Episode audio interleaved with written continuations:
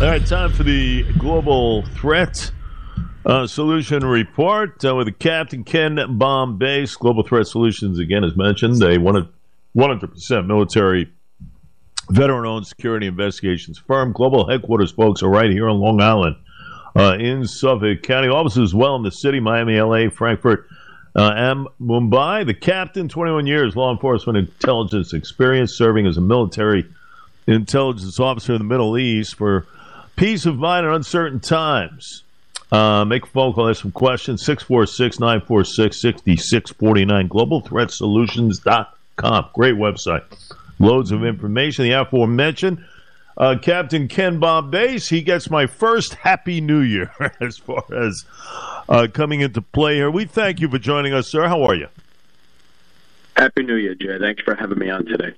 Great having you. It was a great New Year for all, especially with the news on Friday with Bryan uh, Christopher Kohberger, uh, Cap, uh, in custody of all places, Pennsylvania, far cry, 2,500 miles or so from the crime scene in Moscow, Idaho. But uh, it all begins in earnest tomorrow with uh, extradition waived. He'll be back uh, in the courts in Moscow, Idaho, to face some charges for first degree murder charges awaits Kohberger, In essence, how did this whole thing come down? So, Jay, it seems that they had locked on to the suspect right before Christmas, and they were following him, FBI surveillance, uh, from that point until he arrived back in Pennsylvania. And then, as we know now, they, they moved in and uh, with an arrest warrant and took the subject into custody. Hmm. Um, DNA I'm sure played a role. We'll get more. You know, there's not a lot of information. I saw the press conference on Friday with the man in charge there, the chief James Fry out in Idaho. But Cap, uh, I would imagine uh, a lot of DNA genealogy and everything else that is kind, is kind of phrased played a big role in this whole thing. Correct? That's right. Uh, police apparently took DNA from the scene ran it through a public database, and then used genetic genealogy techniques to connect the DNA to the suspect through his family members, actually, which is something that's commonly done in modern criminal investigations. But like you mentioned, Jay, as big a development as this is, there's still a lot of questions people have. Did we have contact? Did he have contact or a nexus to these victims prior to the attack? What was his motive? No one knows that what is directly linked to the, sus- uh, the suspect to the victims. How long did they have him as a suspect before they moved on him? And and even did he act alone? I mean, we we assume at this point he he didn't, but none of these questions have been answered, and and we're not going to know any more really until he arrived in Idaho in in court. Yeah, and it's interesting because, you know, the family of Kohberger is saying, you know, listen, he's innocent. He had nothing to do with this. And then Fry, of course, saying, yeah, we have our guys. So were you surprised how quickly uh, Kohberger and his attorneys kind of waived extradition here? Not really. I think that he's going to probably uh, plead not guilty, and he's he wants to seem cooperative. His attorney. There's really no sense in it it's not. It's just going to. Um. It's just going to prolong things. And I think the the message put out by the family was actually very carefully but well worded. You know, they showed a lot of sympathy for the families of the victims, and they said they're going to be completely cooperative. But of course, they want to promote. You know, um, their son's uh, presumed innocence at this point. Yeah. Uh, talking with the cap regarding the suspect in custody as far as the slayings of the four college students uh, in Idaho. So, you know, you, you get little blurbs of information as far as the background of this guy and everything else. And, you know, I kind of stated the last couple of days, you know, he kind of fits a profile when you think about it. It's kind of a common denominator when somebody of his ilk gets bullied and whatnot, rejected uh, by women, calling him a creep, get away from me, that type of thing way back. You know, he was a uh, going for his PhD, University uh, Washington State, Pullman, Washington, which is only about eight and a half miles um, from Moscow, Idaho, where that house was, that frat house was. Uh, so uh, in essence, you know, he he's got kind of a weird background, Cap. You know, uh, one of the backgrounds in which you know a lot of people didn't have very kind things to say about him. So I'm a little surprised, maybe involved as far as his uh, uh, PhD classes and whatnot. Uh, but in essence, you know, a criminology major kind of knew the ins and outs in his studies, uh, which certainly comes into play as far as if he is the guy, correct? Oh, yeah. He had a uh, strong in- interest in the criminal mind and criminal procedure, and specifically things we're seeing come forward in this case right now, as far as DNA um, and other evidence that prosecutors prosecutors use to win convictions. Um, he had an intense interest in this. I'm sure that we're going to see that that is in some way related to his his actions on the night of the murders, and that and you know, like you said, I think his background will see um, some of the um, you know the identifiers of, of serial killers. He had a strong, for instance, he had a serial killer. Uh, he had a strong interest in serial killers and studied them, and there was like a pretty renowned professor at, at the first university where he went for his bachelor's degree and where he studied under her and was had a strong interest in serial killers. I think a lot of information about that in his background is going to come out and and it's going to start to connect some of the dots as far as far as why he acted the way he did. It's just the unknowns. You know, people have such a um, a curiosity in this case it, across the country and, and beyond. People want to know all the details at this point, and I think that investigators have to be very careful and only release information as it's needed because they have to protect the integrity of their case right now. I mean, the, the bottom line is the important thing right now is to make sure that if he's the person that committed these crimes, that he's convicted and, and sentenced. Very careful, as noted by the attorney, district attorney over there in Moscow on Friday at that news conference uh, as well, talking with a cap uh, regarding the uh, suspect in custody uh, from the Idaho killing. So, Cap, you know, this white Elantra uh, has been in play for the last couple of weeks. Uh, you know, photo taken not far from that house in Idaho. There was a car that was picked up in Oregon.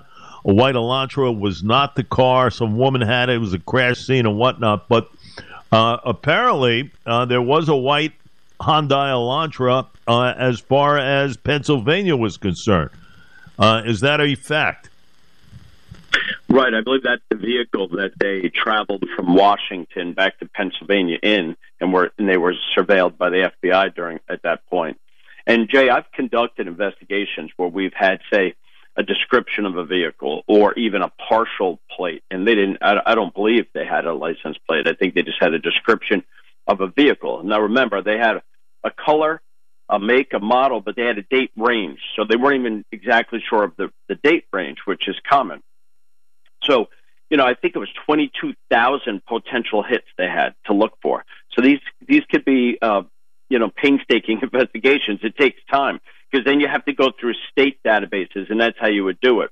You would look at registrations for vehicles that meet these descriptions, and then you're going to go by state and across the country, obviously and see what vehicles might uh, potentially fit. Then you have to look at the registered owners of those vehicles. So a lot goes into that. But yes, the, the short answer is that that vehicle was involved. Uh, and I think at this point, there's no murder weapon that has been found, but the vehicle and DNA evidence were two key elements that led them to this suspect. For the piecemealing, as far as um, the targeting of these individuals. If there was some sort of, uh, you know, kind of a meeting uh, that took place uh, with any of the four uh, over the last several weeks, you know, this was a guy also seen in and around town with gloves on, cap. You know, he seemed to be very methodical. And thus, you know, his his studies certainly indicated at least that. But, you know, very bright guy, uh, according to many who knew him uh, but gloves on at the supermarket and everything else, trying to protect himself. Fingerprints, maybe who knows? But uh, that's what you kind of get as far as the mo of this guy, huh? Yeah, and this is you know we've been hearing so much about the crime scene and how violent it was, and I think it's impossible for someone to commit a crime like this and not leave some DNA evidence. And I think that's what really uh, that was the turning point for them was they were able to use and and you know you hear so much of this nowadays, but they were able to use a public database with that DNA that they found there, and they actually linked him through family members of his. So there was DNA out there that was from family members that they were able to, to use. Now, you know, there's so many people now that use these genealogy sites where they're trying to track their uh, family ancestry, and this, you know, this is could be one of the potential databases that they use to try and link uh, this suspect. And it's just, you know, it's modern techniques that not long ago these these resources were not available for criminal investigators, and I think that's probably, you know, going to be the uh, the most important evidence they have against him in this case. That the fact that his DNA was at the crime scene. Out of the fact that after this guy was brought into custody, there is some verbiage, at least being reported, that he wanted to know if anybody else was arrested. Uh, do you take that into consideration as being any truthful type of verbiage as far as having an accomplice in this thing? It's hard to say, Jay. Could he? Could he? If he's saying that he's innocent, he might just be trying to act as if they're they're not sure who it was, or does that mean that potentially there were other that, he had accomplices? Uh, at this point, again, we don't have those facts, and they're not going to release any of that information anytime you know prior to him going to court right now and in arriving in Idaho. Uh, so, in essence, timeline here: he gets extradited back to the state of Idaho. Court proceeding tomorrow. Give me next steps of what we could see the rest of this week. So it's going to be within just days, and they, as you know, they're uh, they're going to extradite him back to Washington State, and he's agreed to that. And then they're going to have to officially indict him on those charges uh, in the state of Idaho. And then I think at that point, Jay, you know, obviously you'll, we'll then get some court, some some follow-on court dates. I don't think he's going to be released, obviously, on, on bail of any type. And then you're going to we're going to start to get a timeline as far as the next court dates in his case. And I think also there's going to be a bit of a little information dump for us because once he gets there and um, and he's indicted, we're going to, I think they're going to be able to release some more information that we don't have right now. Not, not a lot. I don't think they're going to be putting out details that they don't have to, but I think that some of the basic questions people have right now are going to be answered as far as the suspects and uh, what other evidence that they might have. Estimation, final one before we move on to the next topic. Uh, the weapon itself. Do you do you feel that we will find the murder weapon at some point when things unravel here? I don't know about that, Jay. If I had to guess, I'd say no. A murder weapon is something that's pretty, uh, you know, he's had time. He's had time. Obviously, we know that this was supposed to be some type of like a military style knife.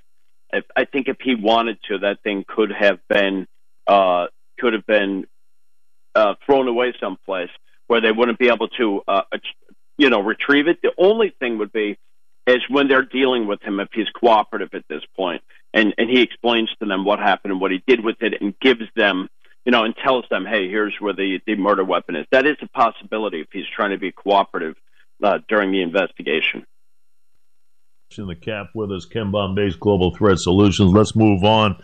As far as police officers uh, in Suffolk County, uh, very tough scene. What happened in Medford uh, last week, Cap with uh, the officers. You know, I tell you, uh, it was a little a little scarier than I think a lot of people thought. As far as one of the cops on a ventilator and everything else, uh, how did this whole thing get started? As another, as an individual uh, at a home, cops were called to that home, and then everything broke loose here. But give me give me uh, a situation as far as your assessment of everything gone gone awry here. Yeah. So this was a horrific incident, and, and we're so lucky that these officers survived. Incidents like this one need to serve as a reminder to the people here in Suffolk County, really throughout our country, Jay, of the really tough job our police have 24 hours a day, seven days a week. And they never know, Jay, what they're walking into. Like you said, this turned out this was a call of an individual who was threatening people with a fire extinguisher, I believe it was. Now, the police get calls like that every day every day throughout the county they get calls like that. You don't know when you're going to go there. They didn't know when they were going to go there that they were their lives would be in danger and that they would, you know, these were these officers both could have been killed, came very close to dying from this this attack. And I think, you know, this uh, is a great example of why we can't allow activists who are ignorant of how policing works to have any say in our criminal justice policy you know, ideas like we've heard about, Jay, during over the last two years of psychologists or mental health teams responding to calls in certain circumstances instead of or in conjunction with police is ridiculous. Because, again, this was a call of a guy harassing people a fire extinguisher. They, you don't know what's coming when you get there. You did, they didn't know that he was going to almost kill both officers when they arrived, and he was going to be violent and have a knife there. You don't get to pick and choose when that call comes over what it's going to be. Some of them come over, and they seem like they might be just minor incidents. I'm sure these officers were not thinking when they were going to this call that their lives should be in danger. You know, but that's what that's the point I'm trying to make is you know so many people have chimed in that trying to weaken the police and and the resources that they have I think that what we need to do is look at incidents like this one. And in 2023, let's make this the turning point. We need to make this the year where now legislators are working to strengthen our uh, criminal justice system, system and give our police officers more resources and power. There needs to be stiffer penalties, I believe, for anyone that attacks or threatens the life of a police officer. You know, there's a this this individual two years ago was in prison for doing just that, assaulting a police officer. Maybe, maybe with the right legislation, he wouldn't have been out on the streets and could have done this again. So I think that's what this needs to be a reminder of right now. You don't get, I've been to so many calls. You don't get to pick and choose which ones are going to turn out to be really, really uh, potentially violent incidents. Doesn't say that, and, and usually you don't find out until you get there. This is well, you and I have spoken about this. You know what goes on in the city as far as individuals who are mentally impaired not being properly monitored. Uh, this is uh, an immense problem, and uh, you can get a sense now it has spilled over uh, here into Suffolk County as far as what happened in Medford. Uh, it, it is an ongoing issue, and uh, and this was a regular condominium complex where these officers were summoned. Correct? Yes, and and I'll tell you, Jay, my experience as a Suffolk County police officer, you you know you so many people that that you talk to who are not directly involved in policing, they would be like, "Really, that happens in Suffolk County?" They think that that you know they're not fully aware of the level of crime and the seriousness of the, the criminals that these officers face every single day. It's one of the biggest police departments in the country. It's usually, I think, like number twelve or thirteen in the entire country. And when I would tell people about you know gang members and homicides and cases that were being worked on, they'd be like, "Really, right here?" They don't even know. I, I've always said one of the best tools to uh, for police departments should be to uh, educate the public on what it is they really do, like ride along programs where people in the citizen academies, where the people really get to see. Every time I've, I've been assigned to take people on ride alongs, every time they're like, oh my God, I can't believe what really goes on, what you people, what you officers every day have to deal with in the streets. I think it would be one of the, the greatest resources for this police department and all police departments. Educate the public on what you really do. And when they see it, they have a greater respect for that. And then you're going to get the support that you that you deserve. Cap with us, uh, Ken Bombace Global Threat Solution uh, report. Ladies and gentlemen, all right, let's go to uh, an incident. Uh, I'll tell you, first one, unfortunately, of this new year.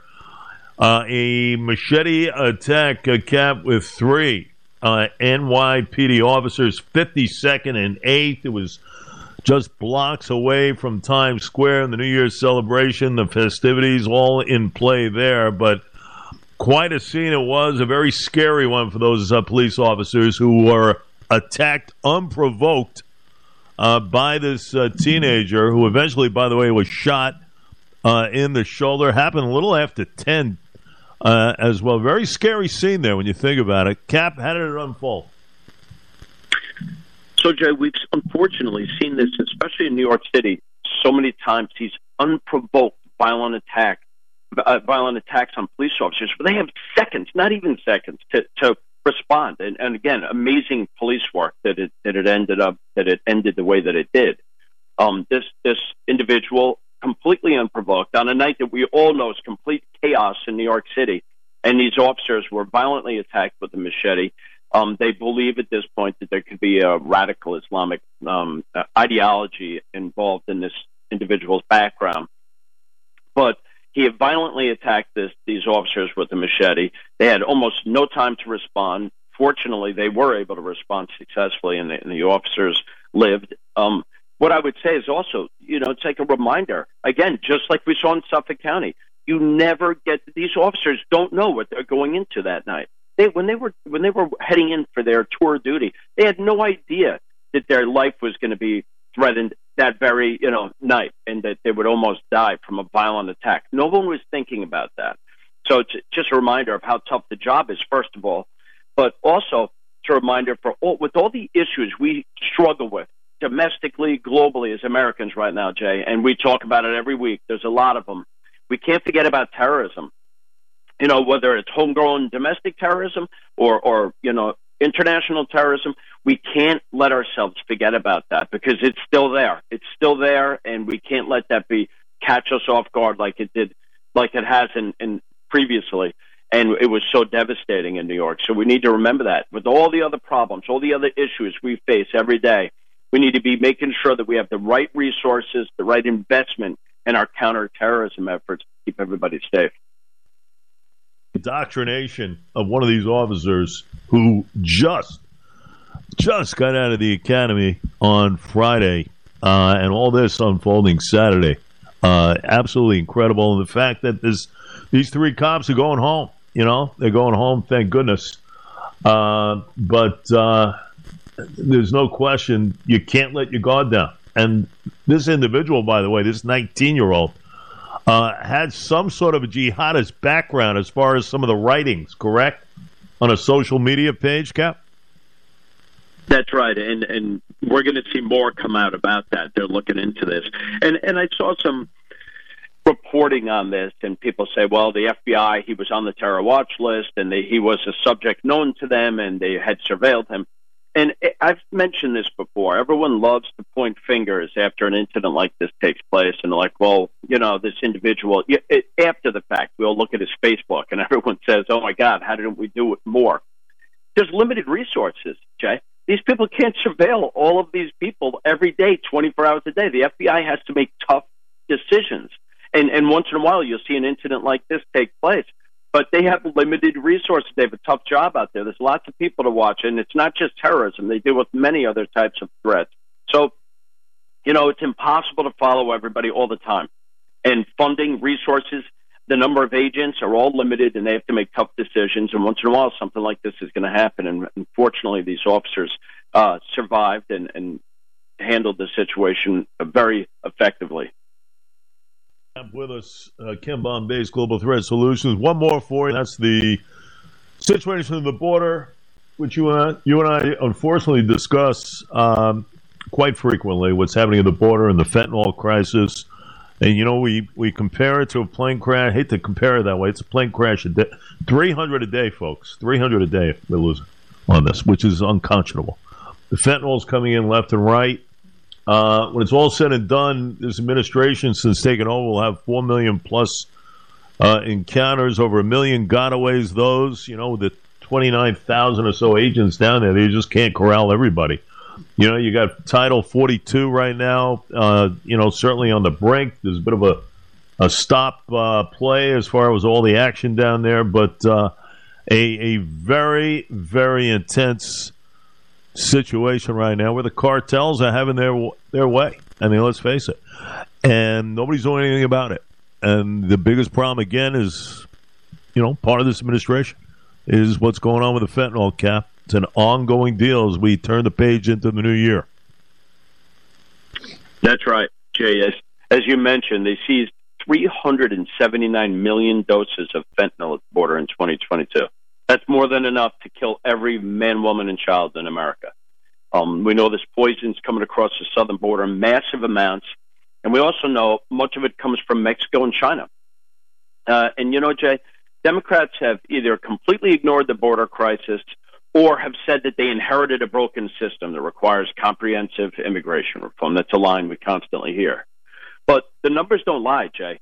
And this crisis began immediately when this administration took office. And I'll, I'll tell you something. There is no time for comprehensive immigration reform right now.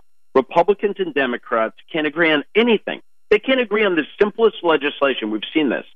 And I think what we need now is we need them to work together to take immediate steps to lock down that border before we can move forward with any type of significant immigration reform. You know, what we have is an administration that has taken intentional steps that have essentially created an open border that has allowed criminals, fentanyl, terrorists to the country in the highest numbers we've ever seen. So we need action now, not bickering. You know, Jay, our system of government doesn't allow for a vote of no confidence like so many other legislative systems we see around the world.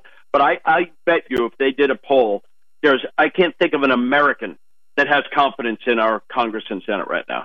No one, nobody has co- confidence in them.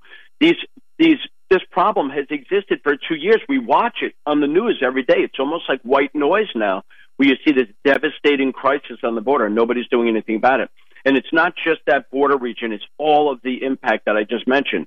Terrorism coming across, the terrorist, terror watch list suspects in greater numbers ever, fentanyl, gangs, uh, all of these uh, elements coming into our country while we all sit around and do nothing, whether our Congress and our Senate sit around and do absolutely nothing, and the administration. So I think people need to hold them responsible. I hope that with this new Congress coming in today, that we'll start to see some changes. I, I, I would like to see that they can work together to at least stop this this crisis very quickly. We know how to do it. It's a policy problem, not a money problem. They created this. They intentionally created this open border situation. Shut it down right now. It's an emergency. And then let's work on, on comprehensive immigration reform. Dyer is at the top of my list, along with inflation. What's happening as far as our energy independence, which of course uh, has been eradicated. We know that for quite some time. But the border stuff and the fentanyl stuff is at the top of my list. It must be attacked. The only silver lining, as you mentioned, Cap, is a new Congress uh, being sworn in. And that is the only hope of getting any common sense as far as a solution to this dire, dire issue. Uh, and only getting worse, no question. The Cap, uh, happy to report, will be with us all throughout 2023 with his incredible reporting. Uh, Global Threat Solutions uh, dot com, ladies and gentlemen. Global Threat uh, Solutions uh, dot com with the aforementioned uh, Captain Kenneth Bombace. Good to have you, and a very happy New Year to you and yours. And I look forward to the next time, sir.